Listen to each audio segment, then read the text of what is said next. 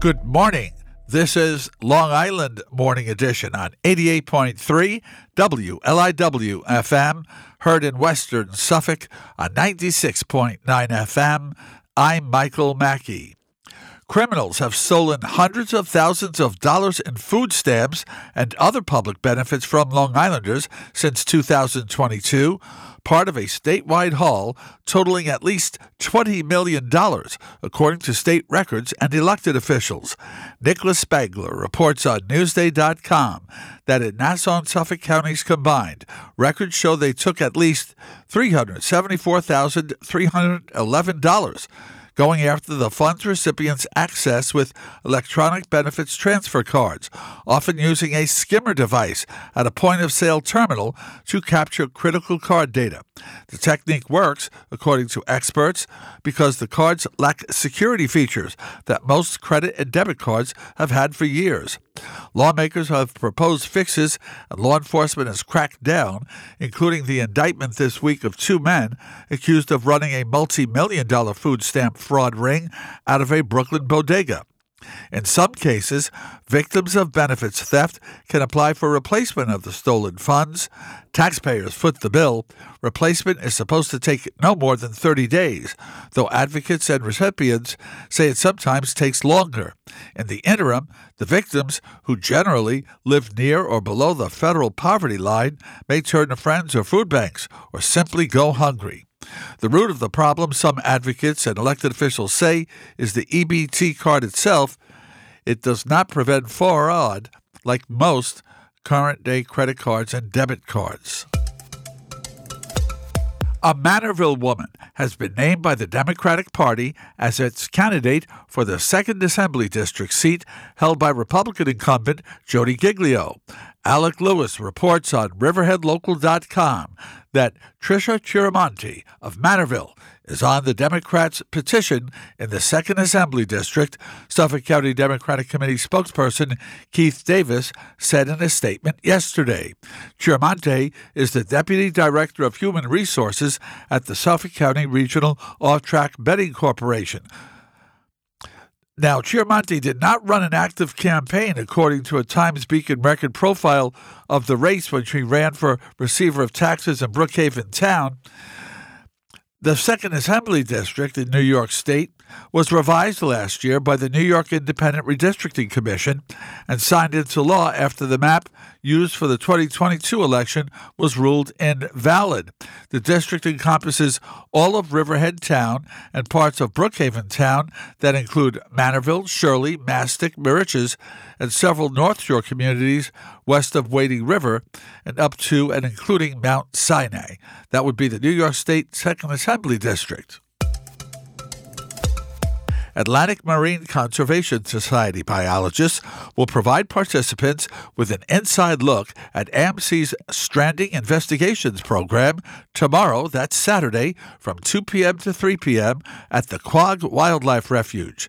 Presenters will define a stranding, discuss why marine mammals and sea turtles strand, and the required gear to properly respond to a stranded animal. They will share what they have learned from these strandings over the years and how they are trying to improve the marine environment for all of its inhabitants. By the end of the lecture, participants will understand the proper steps to take if they should ever come across a stranded marine mammal or sea turtle. That's tomorrow from 2 p.m. to 3 p.m. at the Quogue Wildlife Refuge. New Yorkers yesterday sounded off on the MTA's congestion pricing plan, with some calling it a burdensome new tax that will drive people away from the state, and others seeing it as an overdue step toward improving air quality and reducing traffic. Alfonso A. Castillo reports on Newsday.com that the Metropolitan Transportation Authority held the first of four public hearings last night on its Central Business District's tolling plan. It's the Central Business District Tolling Program, it will charge most vehicles $15 for driving below 60th Street in Manhattan during peak hours. The hearing at the MTA's Manhattan headquarters, but also open to virtual testimony over Zoom, invited a range of opinions on the plan, most coming from transit advocates, elected officials, and Manhattan residents living within the proposed tolling district. MTA officials said there was a high turnout for the first hearing, which lasted more than two hours and included several dozen speakers. Congestion pricing is expected to generate $1 billion annually in toll revenue that will be dedicated to transit infrastructure investments, including at the Long Island Railroad. The MTA hopes to start charging the new tolls as early as June, but has said the effort could be delayed by several pending lawsuits challenging its legality. At the beginning of the hearing, Juliette Michaelson, Deputy Chief of External Relations Officer for the MTA, noted that public comment has informed congestion pricing from the beginning.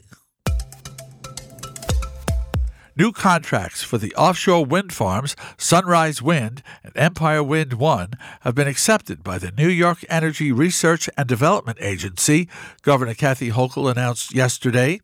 The new contracts replace contracts canceled by the wind farms last year amidst rising construction costs.